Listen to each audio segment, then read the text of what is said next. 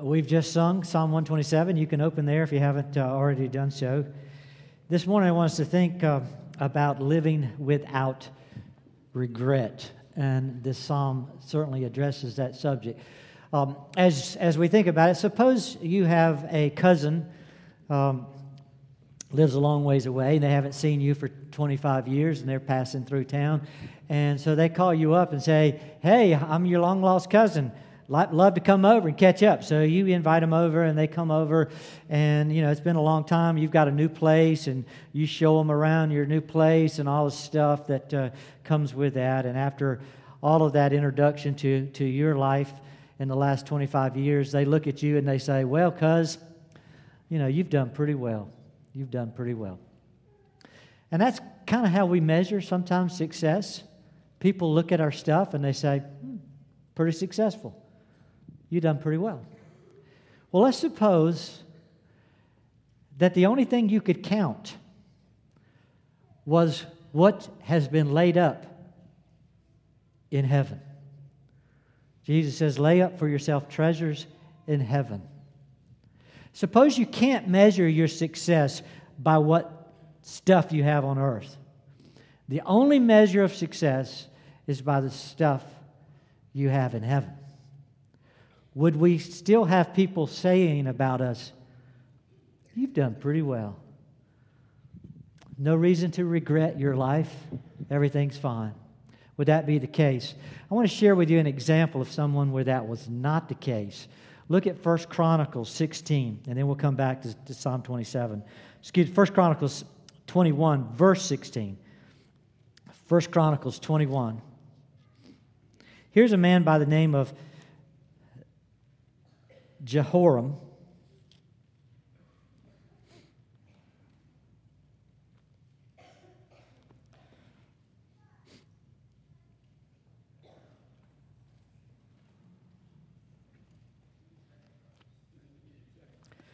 Yeah, fix it. I can't find it. Did I put it on your handout? Yes. Help the preacher. Second Chronicles 21, verse 16. Hear God's word. Then the Lord, by the way, I never mind when people help the preacher. I need help, okay?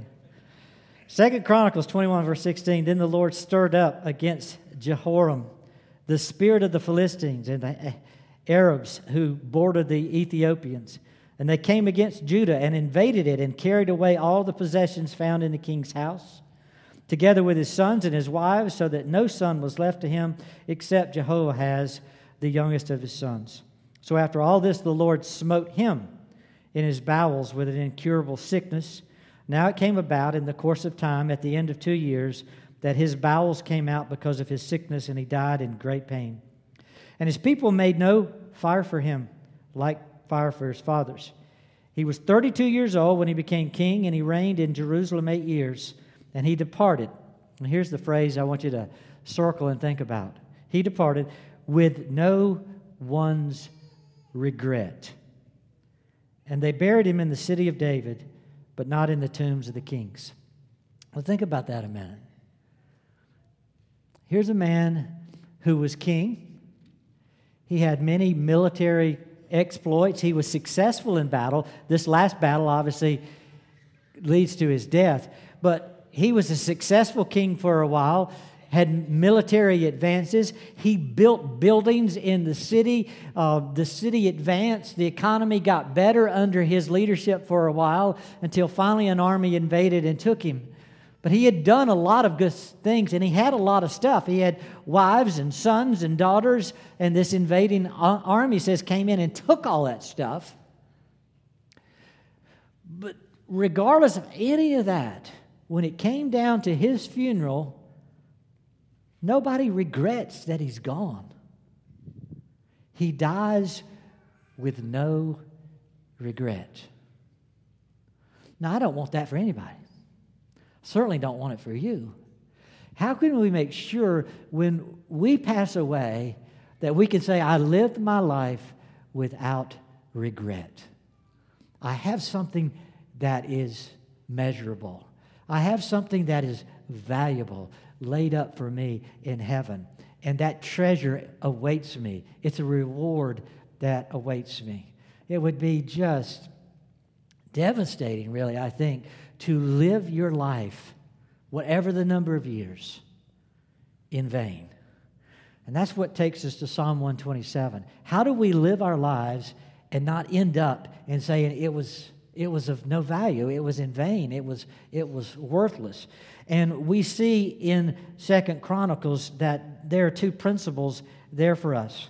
You know, we're all building lives, we're all building homes. We're all building families. We're all building careers. We're all building relationships. We're doing stuff here on earth. How can we ensure that what we're doing is of value? And there are two rules that come out of Psalm 127 that we value our lives or we measure our value by God's work in and through us. And then, secondly, by what we do with the gifts God gives us. So think about the value of your lives. It's going to be measured in the last days by God's work in and through us, and then us joining that work by using the gifts God gives us. First of all, let's see our values measured by God's work in and through us. So, verse 1 unless the Lord builds, God's doing a work. Unless the Lord builds the house, they labor in vain who build it. And then, unless the Lord guards or watches over the city, the watchman keeps awake in vain. Value is coming through God building the house, through God watching. Um,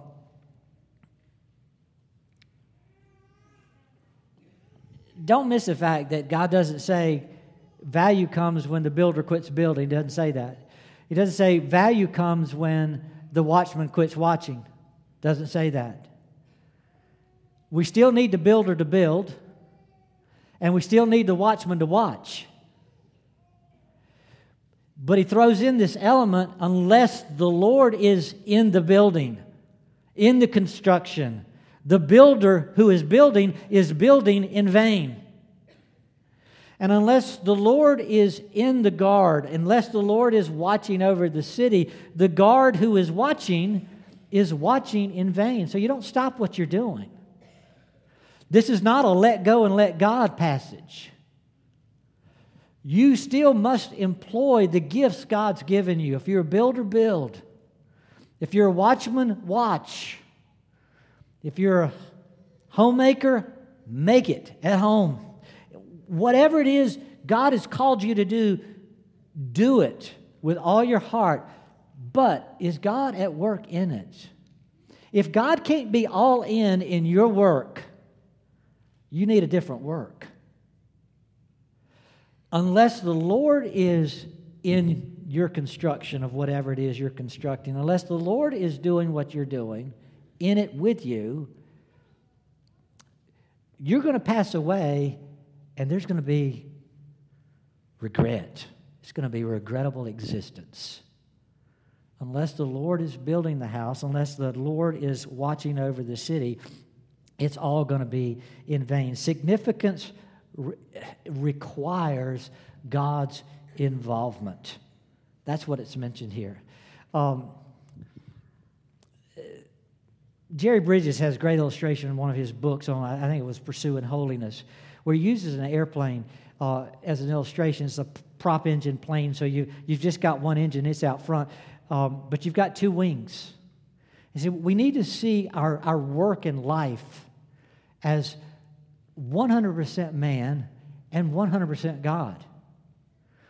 If you take away either wing, the plane goes down, it crashes. God's got to be all in, but you got to be all in too unless the Lord is with you, flying your life, flying your plane, if He's not 100% in what you're doing, and you're not 100% in what you're doing, it's going to end up in a crash. It's going to wreck. It's not going to work. It's not going to be valuable. It's going to be in vain. So, again, think about what it is you do and how it is that Christ must be in it. He must value it. He must be excited about it. He must be working in it gives us two examples here. Obviously, God's excited that we build buildings and we protect one another. And He can be in that. And He can be in what we do. We just need to evaluate, and then we need to pray and plead with God to be in it um, so that He is. God's involvement in our work is what brings it lasting value. Let me give you some, some um, other passages to think about with this. Look at 1 Corinthians 3 10 through 15. 1 Corinthians 3 10 through 15.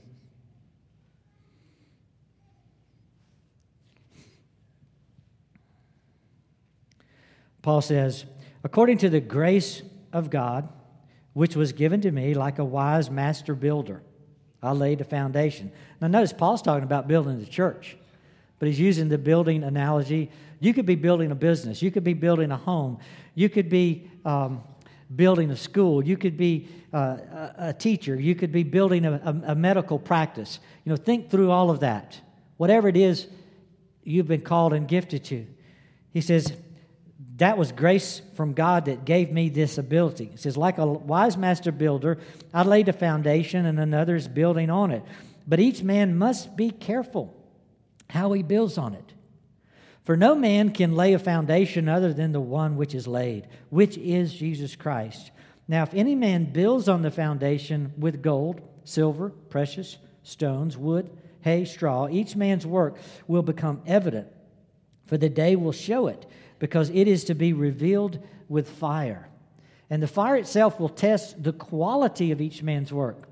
If any man's work which he has built on it remains, he will receive a reward. If any man's work is burned up, he will suffer loss. But he himself will be saved, yet as uh, yet so as through the fire. Now think about what Paul's saying here. There's, there's a certain quality to our work. There's a quality that adds value and a quality that's, that's vain. And he gives an illustration. He says you can build out of uh, substantive subjects like uh, gold or uh, precious stones or silver that kind of stuff doesn't usually burn up. It lasts, the, it tests the, the fire. Or you could build out of wood, hay, straw. You light a match to that, you know it's gone. He says, What's the quality of your work?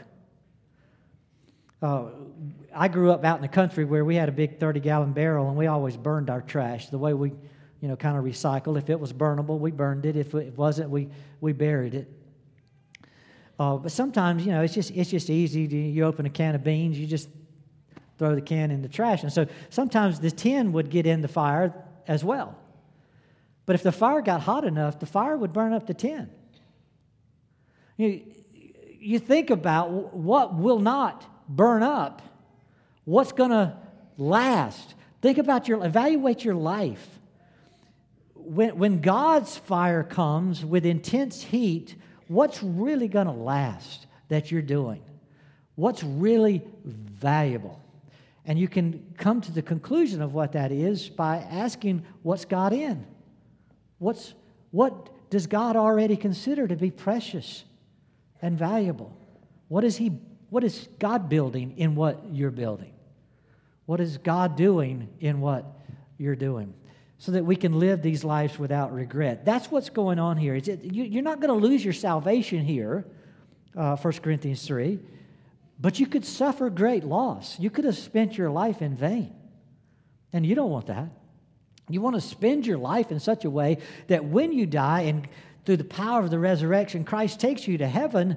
He says, Not only are you in heaven, but now there's great reward. Well done, good and faithful servant you did what I wanted you to do, and I was all in it, and now I want to bless you for it. That's the kind of life we want. That's the kind of life Psalm 127 is talking about. This kind of life Paul is talking about here. Look also at 2 Peter chapter 3. 2 Peter 3.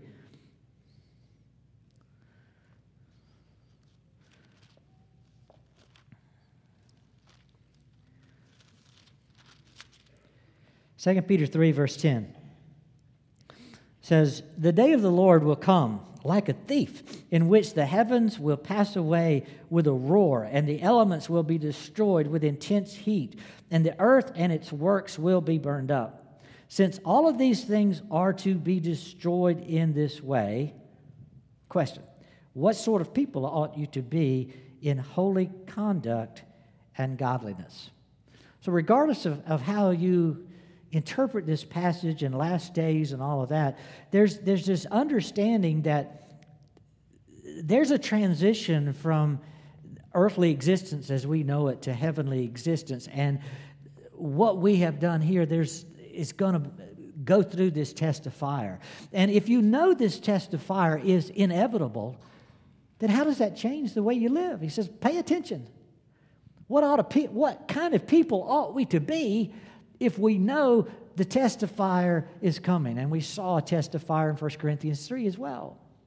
He says, well, it certainly should focus us on holiness and godliness. It should focus us on what God wants to do. Um, still there in 2 Peter, let's just uh, get to the end. Look at verse 17 and 18. You, therefore, beloved, knowing this beforehand, so you know where, where you're headed, be on your guard so that you're not carried away by the error of unprincipled men and fall from your own steadfastness. But grow in the grace and knowledge of our Lord and Savior Jesus Christ. To him be the glory both now and to the day of eternity. Amen. Um, there's a hint there that maybe helps you grow in the grace and the knowledge of our Lord and Savior, Jesus Christ. How can you take what you're doing and use it for your own personal as well as other people growth in the grace and knowledge of Jesus Christ? Because if you know that's something that's going to last, growing in Christ is going to last. Uh, blessing Christ, His church, that's going to last. You know, what are we doing that is growing um, holy children? Are we growing up children in the grace and knowledge of Christ? Are we growing up our family in the grace and knowledge of Christ? Husbands, are you washing your wives with the water and the word ephesians 5 talks about are you are you making them more like christ wives are you uh, loving your husband in such a way he's becoming more and more like christ uh, children are you loving your parents are you honoring them in such a way that that they even are stimulated encouraged to be more and more like christ in your workplace well, regardless are, are, are your relationships with other people in such a way that they're growing in the grace and knowledge of christ you know, in your extended family relationships? Is it growing in the grace and knowledge of Christ? Because that is something that Peter is saying that's going to stay, that's going to last. You'll be rewarded for that. That's a significant value. Um, that's something God's all in, is growing us in the grace and knowledge of Christ. Well, I'll give you one other passage. Look at Philippians 2, verses 12 and 13. Philippians 2. 12 and 13. So then, my beloved, just as you have always obeyed, not as in my presence only, but now much more in my absence, work out your salvation with fear and trembling, for it is God who is at work in you, both to will and to work for his good pleasure.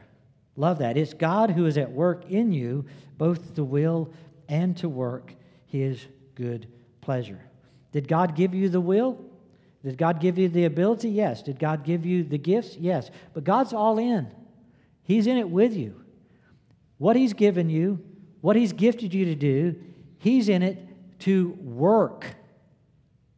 If the Lord's building, if He's in it to work, if the Lord's watching, if He's in it to work, it's going to be wonderful. It's going to be a value. It's going to be a success. So ask God, God, be in this. Be in my love for my husband. Be in my love for my wife. Be in my love for my children. Be in my love for my boss. Be in my love for my co laborers. Be in my love for the people I meet today. Be in it. Work in me and through me because what you do in and through me determines my value for eternity. Unless the Lord is in and through you, there's no value. So you, that becomes a constant prayer to living life without regret. Um,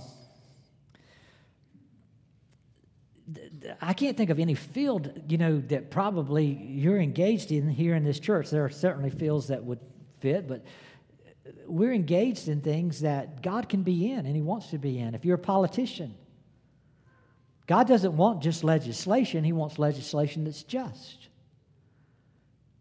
He cares about justice, He cares about the, the governance of a nation. Romans 13 is all about that.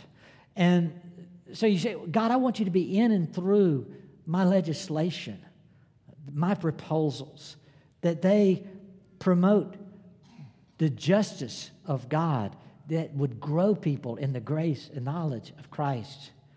You can do that as a, a, politician. You can be a doctor and say, God, I don't want you just to use me to heal a person's body, but I want to, to see their soul encouraged. I want them to see the love and compassion of Christ through me.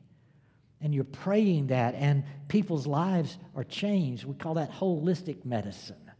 And people are built up, and that's of value that God says is, is rewarded. Um, same is true in, in, in, in teaching as, as uh, teachers. You say, I want to not just give facts. I want to give transformation through the Spirit. I want to make students complete in Christ. And you, you teach uh, to that end. Um, if you're a student, you, you, you, uh, you study to grow in God's grace and the knowledge of God and His plans for your life. Uh, we need 100% God, we need 100% us for value. That's the basic rule. What is it you do? How, how do you, are you sure? Because if you don't have it, think of those airplane wing, wings. You're going down, and there's going to be no regret. But if it's 100% God and 100% man, you fly. And there's life, and there's value. That's Psalm 127, verse 1. You get to verse 2, and you get another principle. Our value is measured by God in and through us and our value is measured by what we do with the gifts God gives us. Um,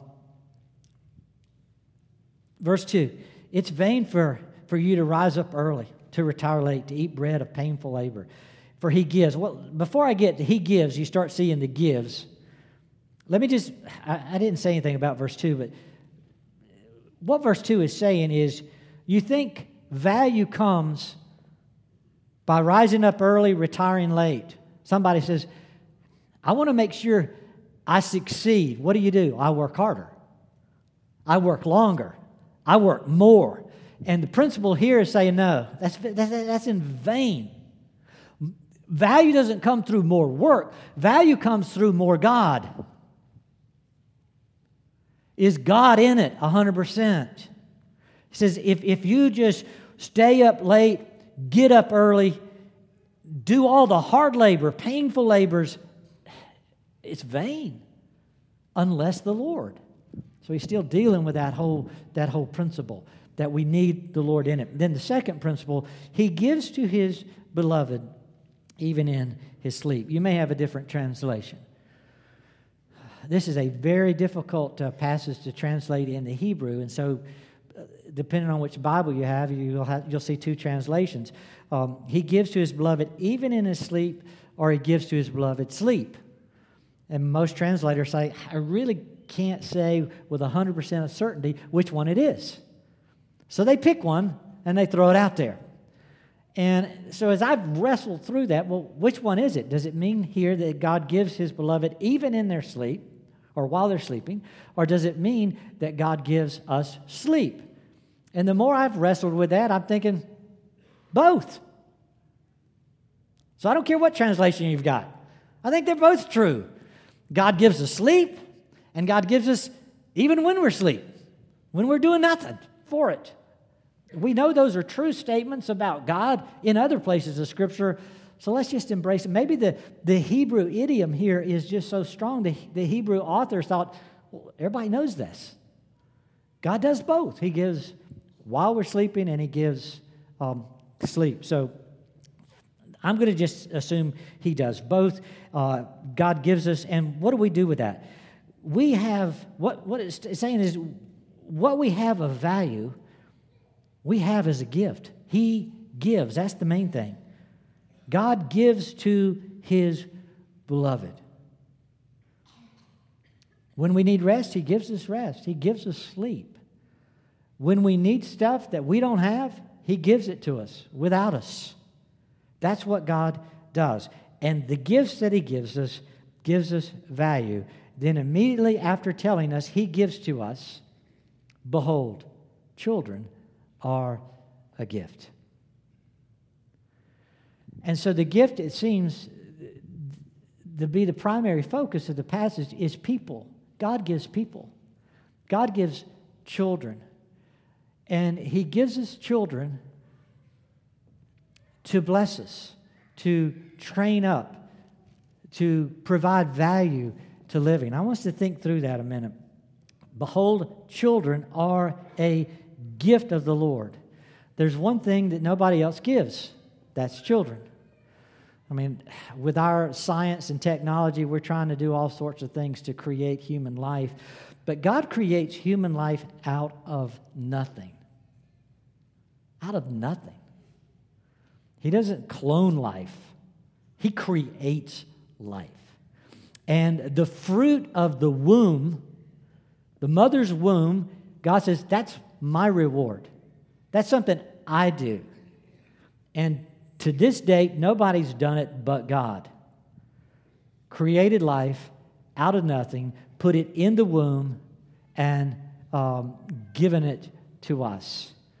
Whenever we receive a child, it is a gift of God. It's God's creation. And God says, that's a gift, that's a blessing, it's not a burden, it's not a project, it's a gift. And that gift will provide value. Not only because this is uh, obviously something God is all in and something God wants to do. He wants to give us children, He wants to reward us with children. It's an exclusive gift of God's. Um, when God gives you a gift, what do you do? You say, God, thank you. What do you want me to do with it? When God gives us children, we, we ask that question and we have an answer. The fifth commandment is children honor your mom and dad. It's the first commandment with a promise. God tells parents, train up a child in the way he should go. We know that, Proverbs 22. We know Deuteronomy 6. Make sure you teach a child that there's one God, one creator who created them. And they need to live their lives according to God's commands. Um, and that's going to be a blessing to them, and it's going to be a blessing uh, to parents. Uh, here in Psalm 127, he says, These children are like arrows, arrows, can I say that? Arrows in the hand of a warrior. So are children of one's youth. The illustration there is, he doesn't say a bow, he says children are like the arrow. Why? Because a warrior, if he's got a bow, what does he do? If that's all he's got, he doesn't have anything. He could try to hit you with it, he could throw it at you. It's like a gun with no bullets. When you're out of bullets, all you can do is throw the gun at somebody. The children are like the bullets, they're like the arrows. They do something of value, of significant for, uh, uh, for a warrior. They hit the target. They are significant. Because that's what children are. They're significant weapons in the hand of God. And he gives the illustration, goes on to verse uh, 5. How blessed is the man whose quiver is full of them. If, if you've got a handful of arrows, if you've got a handful of children, uh, they will not be ashamed when they, they, speak with their enemies in the gate. And the, the, the implication is that you have trained these children up in the way they should go. You've trained them according to Scripture. And so when they get mature, complete in Christ, they speak on your behalf. And they protect the home, they protect the family, they protect the parents. Uh, they are honoring to their parents. And what a blessed man have children who've been trained up in the Lord. And if you've got many of those, that's great. Well, not everybody gets to have children. Not everybody's blessed with children, but we're all blessed with children, somebody's children. And so the implication is the same that God gives you people in your life. It doesn't say here God gives you stuff, He gives you people. And His blessings are going to come through people, people who have been trained in the Lord. Uh, give you an example of that. Look over at 1 Thessalonians 2 19 through 20. Here's some people Paul mentions, uh, and they're not his biological children, but they are a great blessing because they are gifts of the Lord. 1 Thessalonians 2 19 and 20. Paul says this about the Thessalonians For who is our hope? Who is our joy, our crown of exaltation? Is it not even you in the presence of our Lord Jesus Christ at his coming? For you are our glory and our joy.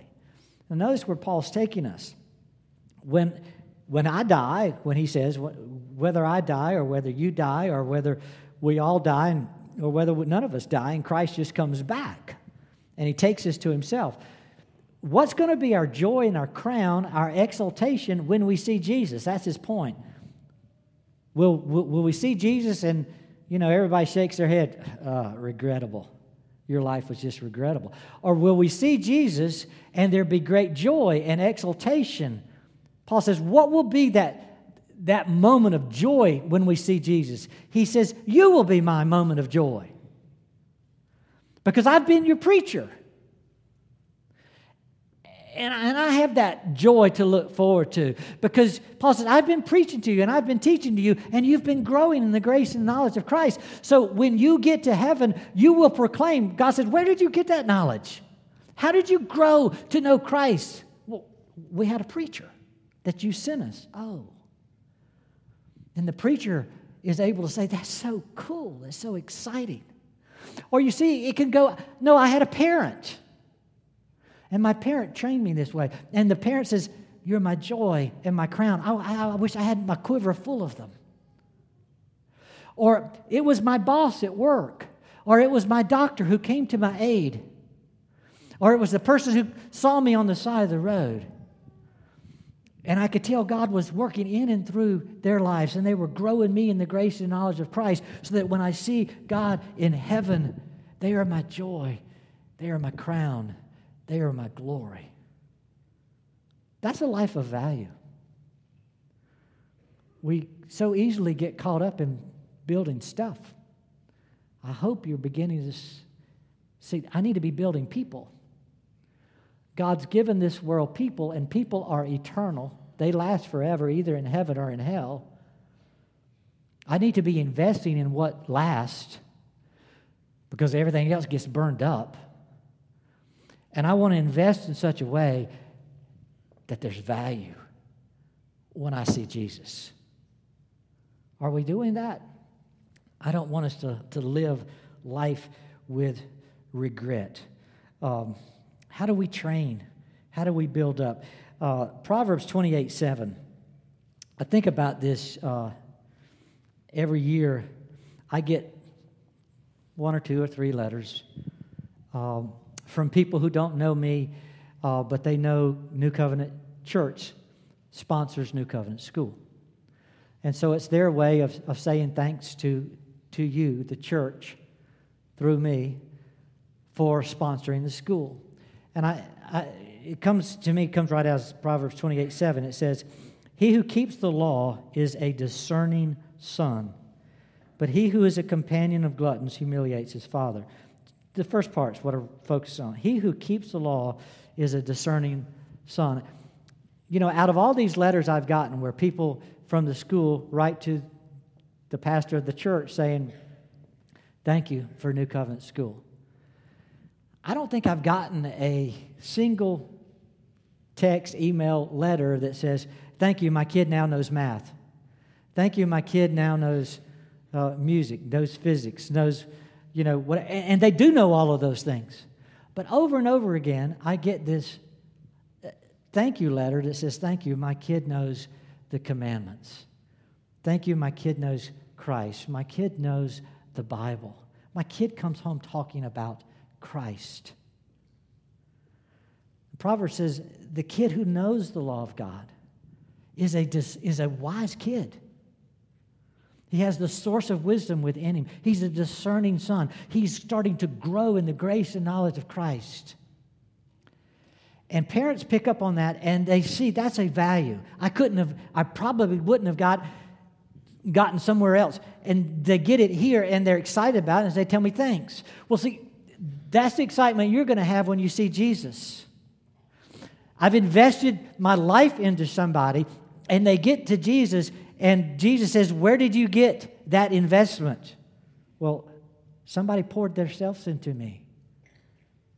And they told me about Jesus. And they told me about His Word. And they lived the law of God before me. And I, I saw the significance of that.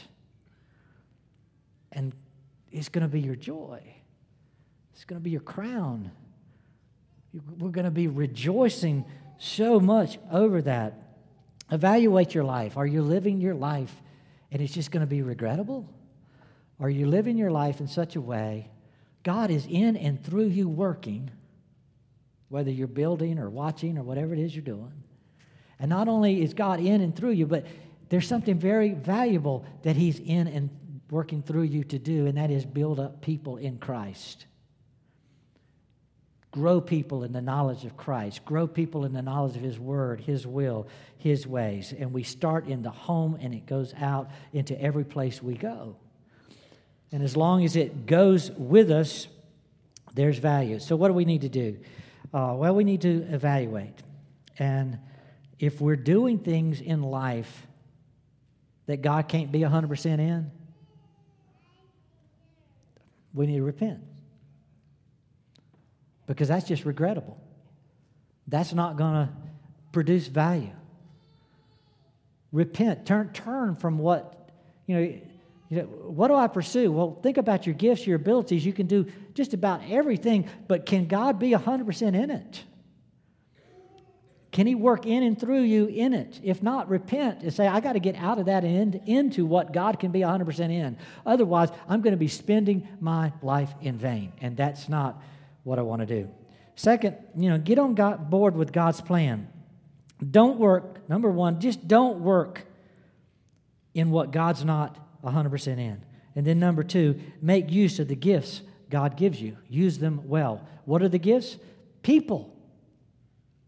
Make use of the people God gives you. Who are you encouraging in Christ? That's why I used to tell my kids before they came to church because they were going to see a big room full of people. I said, go ahead and plan before you get there. Who are you going to encourage? Who are you going to pour into? Who are you going to thank? Who are you going to appreciate? Who are you going to build up in some fashion? That's your task. That's what we must be doing. Let's have a life of value. Don't go just to get, get, get. That's going to burn up. Go to give, give, give. Give to somebody something so that you build them up in Christ. Make use of the gifts God gives us so that life matters. One other passage, 1 Corinthians 15. This is where it all comes down to us dying at some point, being resurrected in Christ. 1 Corinthians 15 is the resurrection passage, the premier passage on the resurrection. Let me read verses 19 and 20 of 1 Corinthians 15. It says, If we have hoped in Christ in this life only, we are of all men most to be pitied. Pretty straightforward. If you're living for to the death line, if that's all you're living for, pity, pity, pity, pity. Because there's no value in that. But he goes on, but, verse 20, but now Christ has been raised from the dead, the first fruits of those who are asleep. And what he's about to present is because Christ is raised from the dead, we in Christ can rise as well, and we will get to heaven. If we've been living for this life only, what are you going to do when you get to heaven? And you've not laid up treasures for yourself in heaven. You, you've not been living for where you're going. You've been living for what's going to burn up. He says, that'd be crazy. Let's skip to the end, verse 58. Therefore, my beloved brethren, be steadfast, immovable, always abounding in the work of the Lord, knowing that your toil is not in vain. There it is. Your toil is not in vain if it's in the Lord. Be steadfast, immovable, always working in the Lord. Because if you're if you're working in the Lord, if you're asking God to be 100% in what you're doing, because He's gifted you for it, and you're working to build up the people He's put into your life that they would grow in the grace and knowledge of Christ, then it will not burn up. It will be valuable. It will be time well spent on earth for the eternity you're going to have in heaven. So let's evaluate our lives. Repent of mixed up priorities. Have you been spending your time on the wrong things? Quit. Stop. Repent means stop doing that. Let's do something different then. Let's repent of mixed up priorities. And let's repent if, if you've not received Christ. Are you living a life where you've, you've really never received Christ as your Lord and Master? Well, see, that would be vain.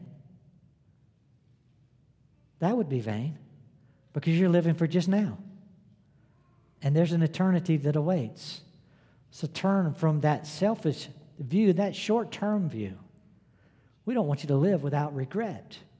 We want you to have something to look forward to when eternity comes knocking. Let's live life without regret. Let's pray together. Father, we talk about being all in. And yet, what is necessary is that you are all in what you've called and gifted us to do. Father, we repent of our sins. We turn from a selfish focus. We turn from a man centered focus that has no value to a God centered focus that lasts an eternity where there's great reward. Father, help us to evaluate day to day, month to month, year to year. Has our time on earth been well spent? Lord, make us strong at loving people and building people and growing people and encouraging people in the things of Christ. Obviously, for us to do that, we must have a non hypocritical character and life. Father, if we've not been living Christ, it's hard to share Christ. So we ask that you would forgive us for staying up late and getting up early to do our stuff instead of depending on you to work in and through us with your stuff. Father, let us not do the, the labor of toil that's foolishness. Let us labor for Christ for all eternity. Have mercy upon us. Lord, those in this room that may be young, may be old, and they have not yet received you, draw them to yourself. Let them see perhaps this morning a glimpse of value and significance. They've probably been wondering is this all there is?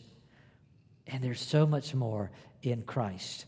Great reward can be theirs. Draw them to yourself. We ask this mercy in Christ's name. Amen.